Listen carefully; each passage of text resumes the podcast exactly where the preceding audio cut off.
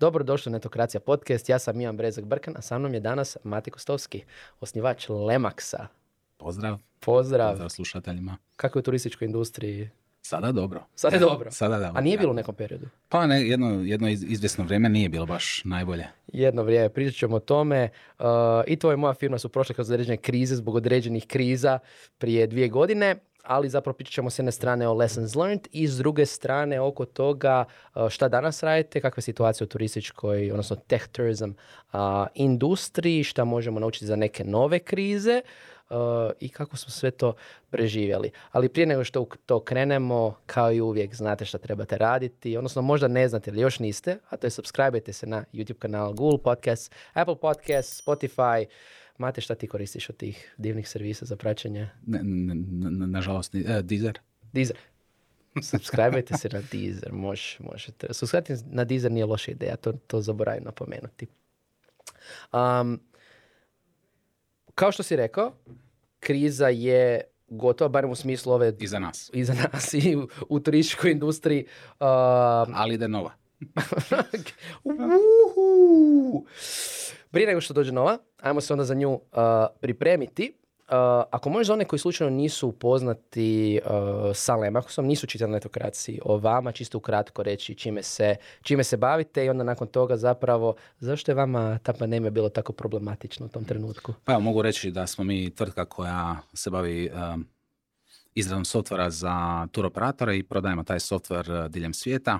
Ono što želimo napraviti je zapravo uh, transformirati stanje uh, industrije, uh, odnosno sta- stanje di- di- digitalne transformacije u uh, turističkoj industriji. To želimo promijeniti uh, kroz korištenje našeg softvera i automatizaciju njihovog po- poslovanja. Mi smo se, kada je počela ta globalna pandemijska kriza za koju nitko nije bio svjestan, našli u jednoj dosta nezgodnoj situaciji. Odjednom je cijeli svijet stao i to je naravno mene kao i većinu drugih vlasnika, ali i svih ljudi jednostavno šokiralo. Našli smo se u jednoj situaciji u kojoj uh, nitko prije nije bio i nismo znali šta će biti, koliko će dugo ta kriza trajati. Uh, to se na nas manifestiralo na različite načine. Uh, svi naši kupci su doslovno stali. Turistička industrija je preko noći praktički prestala prestala postojat i to je imalo značajan efekt i značajan udarac na naše, nas i na naše poslovanje. Što si mislio kad je sve to krenulo? Što si mislio da će se dogoditi? Što je tebi bio ono best case scenario i da li je ovo što se dogodilo bio worst case scenario ili neki middle? Pa ovo je bilo nešto gore od mog najgore scenarija.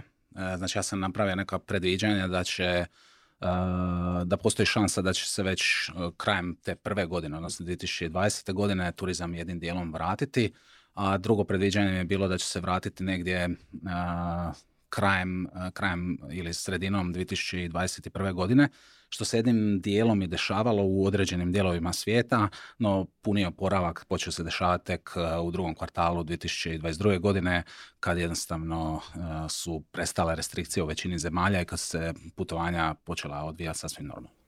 Na, na samo sad pričat ćemo svim nekim detaljima, ali čisto me zanima taj ono, tvoj, tvoj e, emo, emotivni razvoj kroz tu situaciju. Znači, situacija ide dalje i dalje, kriza ide dalje i dalje i jednostavno realizira se scenarij u tom trenutku koji je gori od tvojih najgorih predviđanja. predviđanja. Jel se sjećaš nekih ono dana, jel to u kojem si shvatio, ok, ovo će biti gore nego što sam mislio?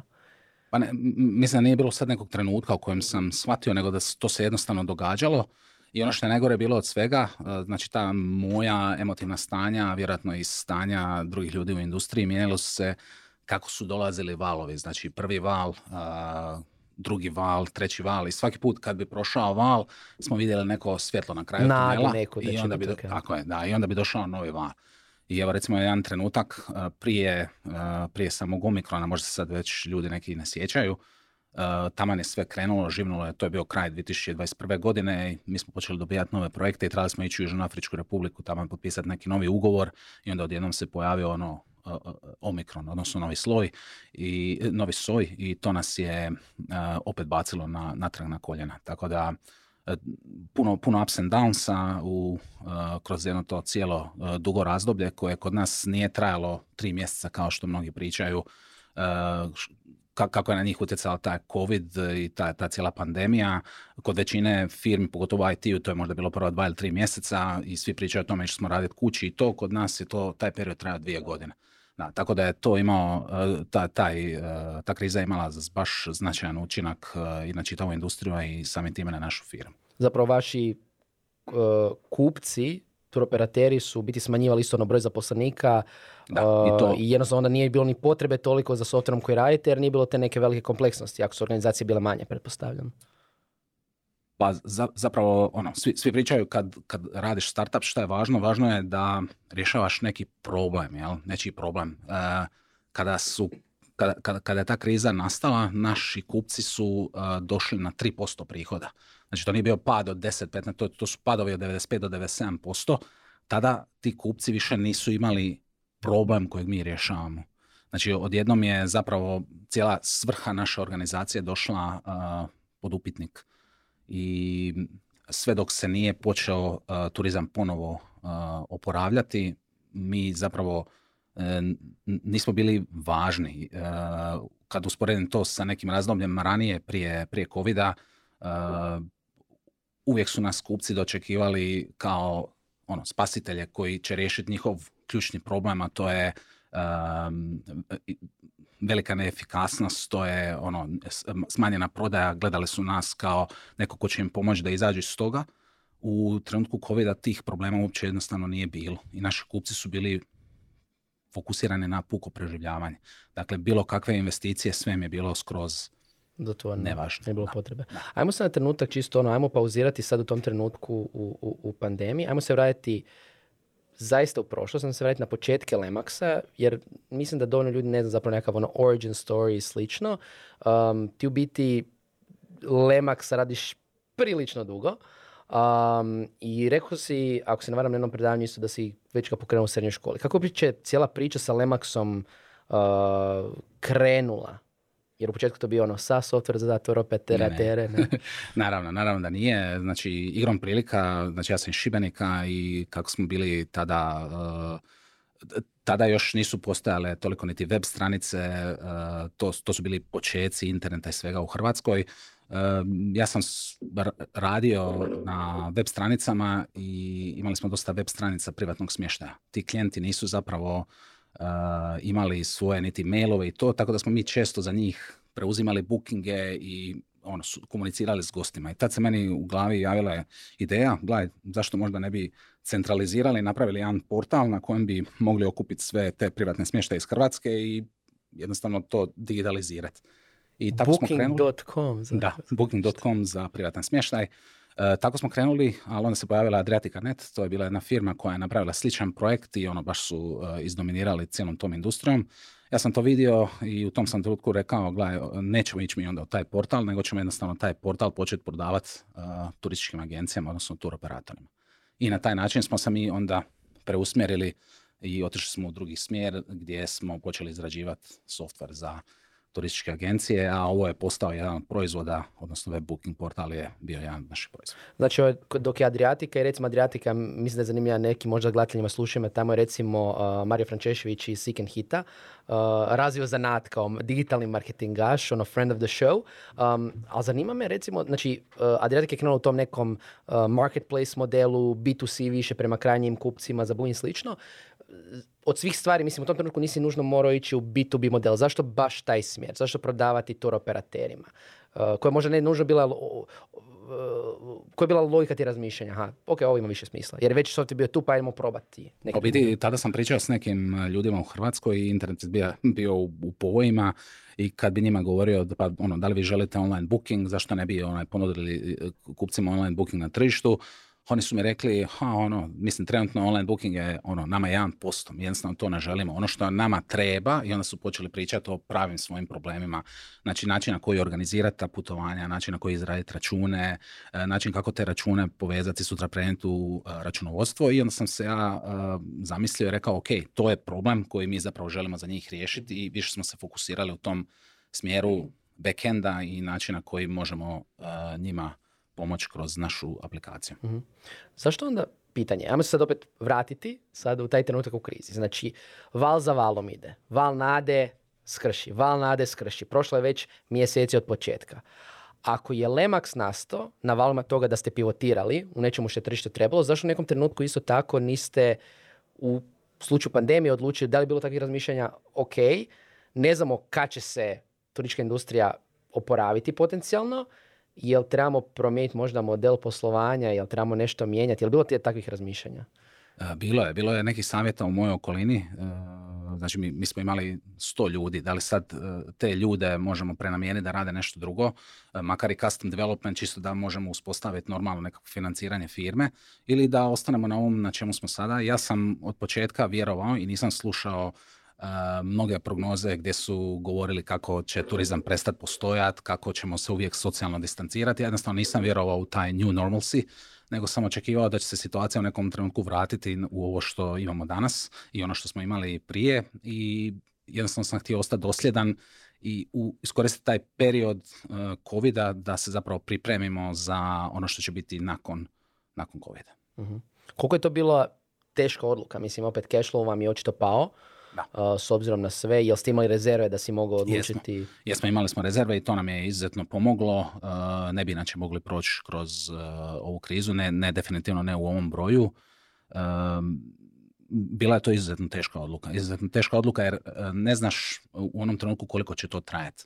I kad pričaš s drugim kolegama u turističkoj industriji, ni oni ti baš ne uljevaju neko, neki pretjerani optimizam niti povjerenje, jer, mislim ne povjerenje, ne, pretjerani optimizam jer nitko ne zna koliko će to trajati, nitko nije prošao kroz nešto ovako slično, tako da je to bila izuzetno teška odluka, ali danas mi je drago da smo ostali dosljedni u tome što, što radimo. Ja si dao neki rok tipa ono u smislu, if this doesn't work, tad i tad idemo u custom development, na primjer? E, nismo, nismo, zato što smo imali smo dovoljno za proći jedan malo, malo stvarno duži period. Vjerojatno da je potrajalo još godinu dana pitanje da li, da li bi mogli, ali već su ranije postojale neke naznake da ipak, to, e, ipak će to proći. Um, Izu svojem predavanju na ovu temu si spomenuo kako se zapravo probao racionalizirati uh, cijelu tu situaciju da bi, da bi sam prešao preko toga. Um, što ti u tome pomoglo? Jel si inače ono, tip kako razmišljaš u takvim ono, ne ovim, mislim niko nije mogao razmišljati o pandemiji prepremazanju, kako inače razmišljaš u kriznim situacijama, što bi savjetovao nekom iz svog iskustva kako se kako se, od, kako, kako se nosi s tim? Kako jednostavno hendlati? Pa da, dobro, uh, emocije su prirodna stvar. E, ono što ja nastavim gledati je u biti kad shvatit sad sam u emociji ili je ta emocija je strah, može biti frustracija, frustracija ako nešto, neko stanje dugo traje s kojim nisi zadovoljan, strah na početku pandemije, e, mene isto bilo strah, jednostavno nisam znao e, koliko će trajati, što će biti sutra, obuzmite ti neki osjećaj. Ono što ja pokušam napraviti je napisati to što me muči na mislim na papir, na, u digitalnu verziju, baš doslovno napišem što me muči, koje su frustracije i nakon što to napišem, to mi pomogne da ne izbacujem te frustracije oko sebe i nakon što to napišem, onda napišem koja su rješenja za izlazak iz te situacije. Koja je self-refleksija. Self-refleksija, da. Znači, prvo moram vidjeti, uh, prvo, prvo napišem to da vidim šta me to zapravo muči, da, da, da doprem do, do tog uzroka i nakon toga napišem što me vadi van i osim toga napišem još jednu dobru stvar, napišem koje su, koje su stvari u ovom trenutku dobre. Tako da me te mhm. dobre stvari, da mi daju energiju da pređem preko prepreke koja je sada ispred mene. Kako da identificiraš te dobre stvari? Da li je to nešto ono što se čini možda i ono prozaično neku ruku? Da li su to stvari, ono, da su to ono varijante malih pobjeda? Da li to je ono što je, ono što je stabilno? Mm. Pa, svi, svi lako identificiramo probleme. Mislim da ljudima ono, u, u prirodi je Uh, ovisi naravno o karakteru i ovisi o tome kakva, kakva je neka osoba. Svi lako vidimo probleme. Puno je teže identificirati uh, dobre strane uh, i jednostavno se treba na tome raditi. Treba jednostavno stati i reći ok, u firmi sada neke stvari ne, nisu dobre, ali postoje određene stvari koje su dobre i zbog tih stvari koje su dobre one nas guraju napred. Um, o, što se spomenuo za male pobjede, da, definitivno to je nešto što mene gura napred. Nisam to u početku svoje karijere radio, ali sam počeo sve više i više to komunicirati. Pogotovo kad se nađete u jednoj takvoj situaciji, svaka ta mala pobjeda je korak napred. I to mene motivira, mislim da to motivira i ljude oko mene. Ajmo malo dublje te male pobjede. Rekao si da u početku karijere to nisi radio. Zašto i kako si počeo raditi to, je li bio neki trenutak? Iskreno ne znam šta me, šta, šta me promijenilo, možda neko čitanje gdje sam vidio da to rade i drugi. Uh, jednostavno često, često se nađemo u situaciji da dok nešto veliko ne, ne dođe do kraja, nismo spremni to nešto komunicirati, zato što nismo sigurni što će biti uh, i ne želimo se naći u situaciji da sad kažemo, je, ne znam, ugovorit ćemo neki veliki posao ili isporučit nekog klijenta i onda se to na kraju ne dogodi. Ne želimo stati ispred ljudi i reći, mm, ja sam ipak pogriješio, nisam bio u pravu uh, i ljudi imaju strah od toga da trebaju stati ispred drugih i reći, gledaj, nije, nije bilo dobro, nisam dobro prognozirao, zato se boje to unaprijed komunicirati. Znači, jednostavno imaju taj strah. Ja sam odlučio to prebroditi i smatram da to izuzetno bitno u leadershipu. Znači, komunicirati informaciju kada, nisi, kada si ono 10% siguran u nju, kada si 20% siguran u nju, ali isto tako kada se to ne dogodi, uh, moći uh, stati ispred ljudi i reći nije se dogodilo i nije se dogodilo zbog toga i toga. Zašto, zašto misliš da je to ok? Zašto misliš da je ok ako se ne dogodi i komuniciraš zašto, zašto to je, ne, mislim, zašto je to dobro, važno? Zašto, zašto je važno, zašto ima smisla, da. Dobro, zbog... Zašto je to bolja opcija nego ne komunicirati? mislim da je to zbog kredibiliteta. Znači jednostavno stati ispred ljudi i pokazati da si ti uh, osoba i da jednostavno osobe griješe. To je, znači nisu, nisu vođe, nisu direktori firmi mitološka bića nepogrešiva, nego su to jednostavno ljudi kao i svi drugi koji nekad pogriješe u svojim prognozama, često pogreše. I opet neku ruku to je dobro zašto onda isto ono tako reći pokazuješ primjerom i svojim ljudima da je ok komunicirati grešku, što je bitno ako ćete raditi kao nekakav tim. Meni su bilo zanimljivo, radio sam prije nekog vremena sa nekim inženjerima koji su trebali najaviti, trebali su predati na meetupu. Um, i njihov šef, tadašnji CTO im je rekao, ok, vojte na taj meetup pričati o tome. Znači na tom sastanku je čovjek se počeo znojiti od muke, jer je njemu bilo teško kako će on otići na meetup ako to još nije diplojano. Kao 90% je gotovo, još tipa treba neko zadnje odobrenje, ali on se znoji jedan od muke jer kao nije vani, ne možemo mi to komunicirati. Uh, ali kao što kažeš, ok, komunicirati sve dok jasno se da, da. kaže ne, jednostavno ono, kako se penješ gore u organizaciji, moraš biti moraš donositi i odluke uh, sa jako malo informacija i moraš biti spreman to raditi. Znači, ono, jednostavno moraš ne biti comfortable s tim, a još je gore od svega uh, to javno komunicirati.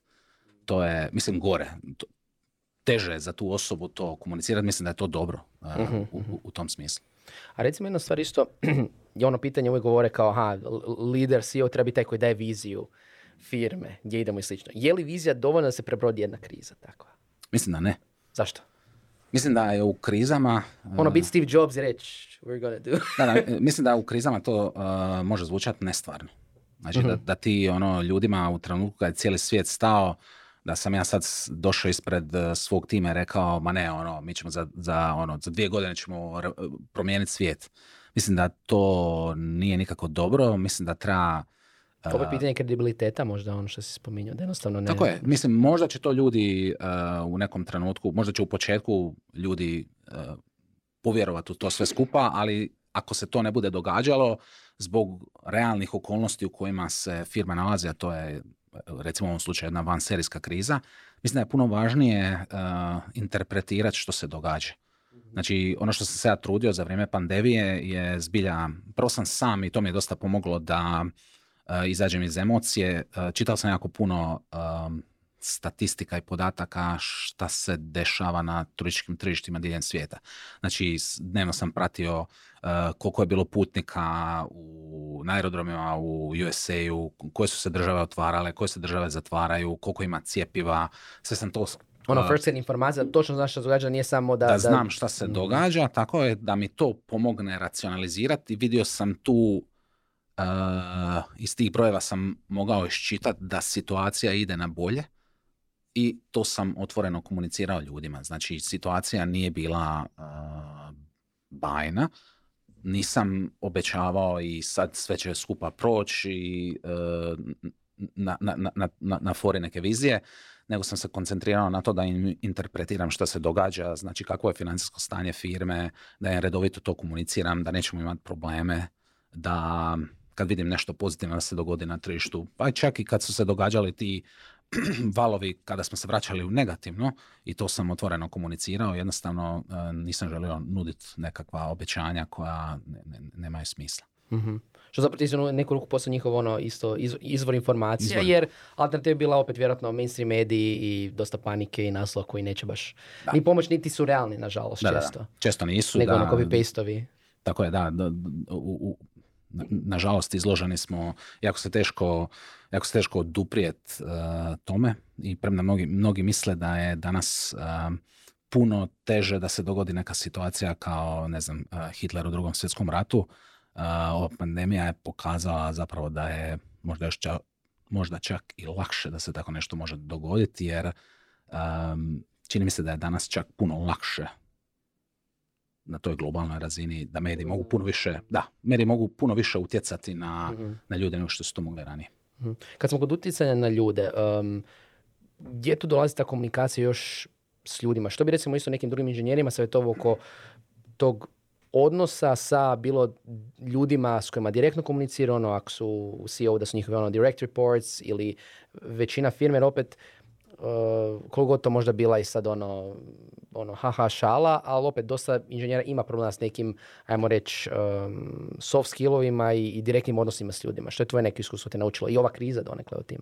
mislim, ja sam isto inženjer. Mm, zato pitam. Da, tako da, mislim, u mojoj karijeri... Uh, A sad se baviš salesom još. mislim, strašno. ne, ne, ne. Uh, mijenjao sam se. Jednostavno mi je uviđao sam da mi povećana komunikacija uh, pomaže u vođenju ljudi.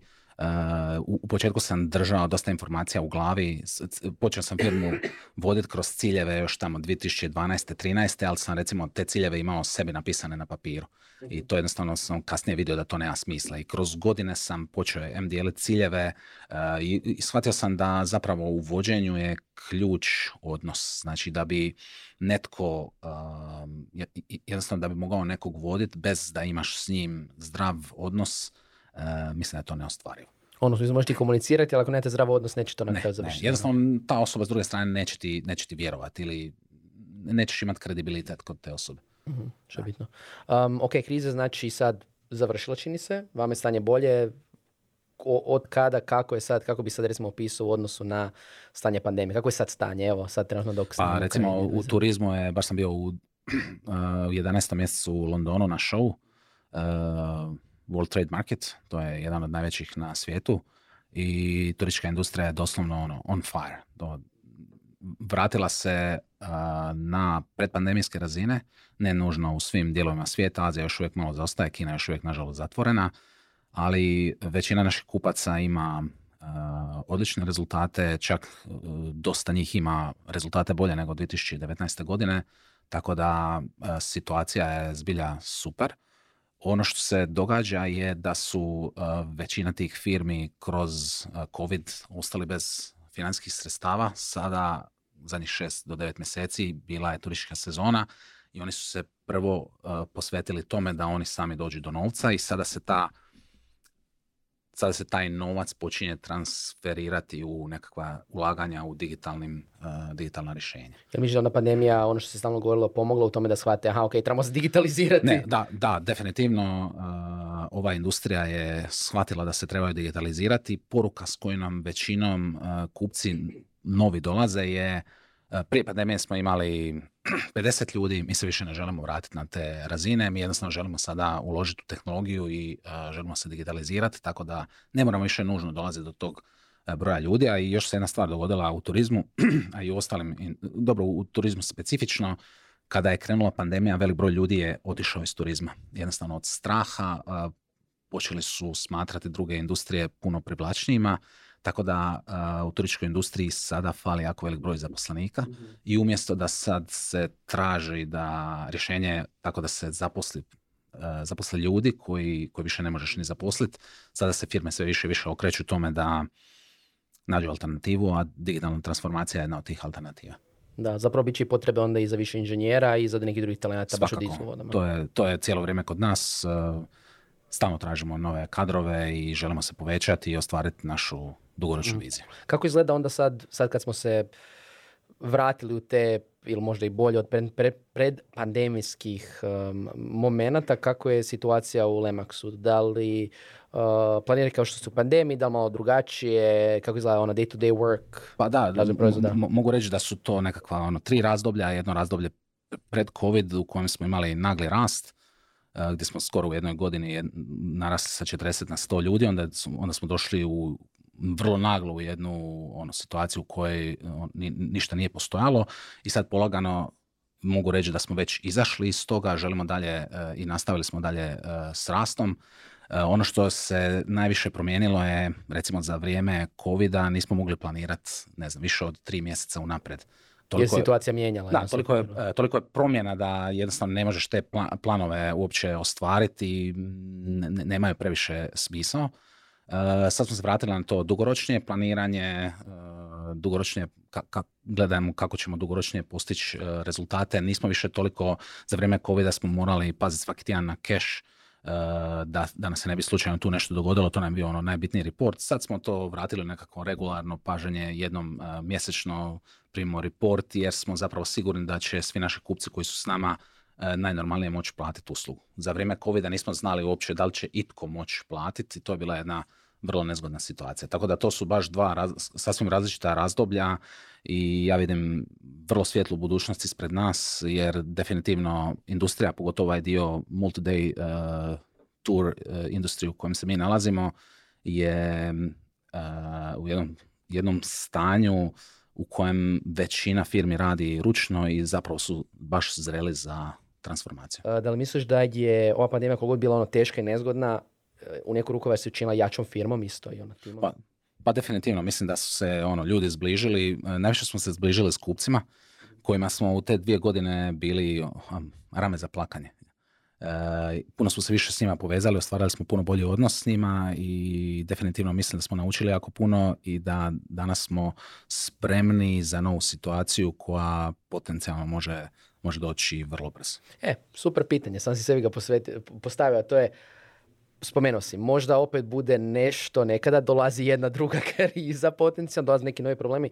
Um, što ste možda naučili, što si ti naučio iz ove sad i pandemije i krize, a da će vam pomoći u tom nekom periodu ili bi dao kao savjet founderima ako se njihova industrija nađe u sličnoj situaciji. U ovom slučaju ovo bio tech tourism, vam je bilo fakat specifična situacija, ali moglo bi se dogoditi nekoj drugoj industriji. Što u, u svakoj industriji se može dogoditi. Ja mislim da svaka, uh, svaka firma prođe u nekom trenutku nekakvu krizu, da li je to kriza zbog nekog vanjskog faktora ili nekakva unutarnja kriza. Ono što je jako važno, uh, prije svega za vođe u toj krizi, njihov mental health njihov, ne znam kako bi preveo taj termin, od tu sve kreće, znači jednostavno ako ti nisi dobro u toj situaciji u kojoj se firma nađe, mislim da ne možeš niti uh, povesti tim koji je s tobom da izađe, izađete iz te situacije jako bitno je u svim tim krizama, pogotovo ako su financijske, uh, paziti na na, na, na cash stabilnost, znači da slučajno ta situacija ne bi pobjegla i to je nešto što smo mi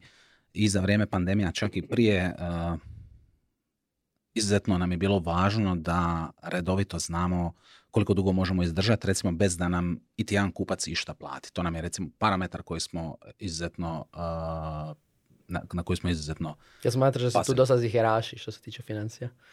Pa ja čak ne bih rekao da su ziheraši, ja mislim da smo mi e, spremni dosta riskirati, ali opet znači želimo znati koliko, koliko je velik taj, i izračunati mhm. taj, taj rizik. Da.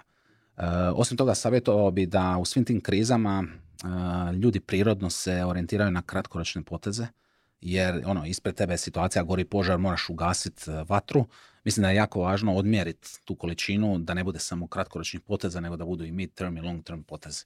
I to je ono što smo mi radili za vrijeme covid recimo uložili smo u, u novu platformu u kojoj smo, s kojom želimo ostvariti našu viziju transformacije turističke industrije korištenjem novih tehnologija. osim toga smo redefinirali, odlučili smo se još bolje fokusirati i to je nešto što bi preporučio svima, znači pokušati se uh, što je bolje moguće kroz krizu fokusirati, možda se odreći nekih stvari i posvetiti se, evo recimo mi smo uh, redefinirali svoje ICP, neke smo ICP bolje uh, definirali, neke smo odbacili. Za one koji ne znaju što je ICP, ako možeš ukratko. Um, ideal Customer Profile, znači kupac kojem, e, s kojim želiš raditi posao i kojem jako dobro odgovara tvoj software. Odnosno, u, bit će zadovoljan nakon što implementiraš software kod tog kupca. Znači, idealni kupac, jednostavno ga može se definirati. Uh, super. Žio me zanima kako će se, kad bude neka druga kriza, nadamo se ne uskoro, ali čini se, kako će se drugi startupi, scale-upi i svi ostali sa time uh, suočiti. Ako želite savjeti kako se suočiti sa sljedećom krizom, znate što trebate napraviti, subscribe se na YouTube, podcast, podcast aparate, podcast kanale poput uh, Apple Podcast, Google Podcast, Spotify i tako dalje. Hopefully u krizi, to neće biti kriza tih podcast platformi, onda pratite netokracija.com, pratite nas preko emaila uh, i, to je, i, i to je ok. Uh, Mater, imaš kakvu završnu poruku slučajno za naše drage slušatelje i gledatelje oko ovih divnih kriznih tema i, i leadershipa ili jedan ključni savjet? Pa ključni savjet bi bio da um, svaka ta kriza nosi emocije uh, i ono što je važno, uh, gledati na tu krizu kao na jednu prepreku ispred koje se nađeš i uh, ne donositi odluke o odustajanju zbog te prepreke koja je ispred tebe, nego nastojat preći kroz tu prepreku, te tek onda donijeti odluku da li idemo uh, dalje s tim smjerom ili, ili ne. Je to, nas, je to ono što si, ako se ne varam, rekao na predmetu, ne želiš izaći, ne želiš uh, napustiti tekmu po tuđim pravilima? Tako je. Tako je, to je upravo to. Znači, smatram da ja trebam donijeti odluku kad izlazim iz ovog biznisa ili nečeg drugog, a ne želim da to bude zbog neke situacije u kojoj smo se našli. Ajde. Nadam se da pod, pod dobrim uvjetima izlaziš iz ovog podcasta. Dragi slušatelji i gledatelji, nadam se da ste užili u ovoj epizodi. Vidimo se u sljedećoj epizodi Netokracija podcasta. Ćao. Hvala, doviđenja.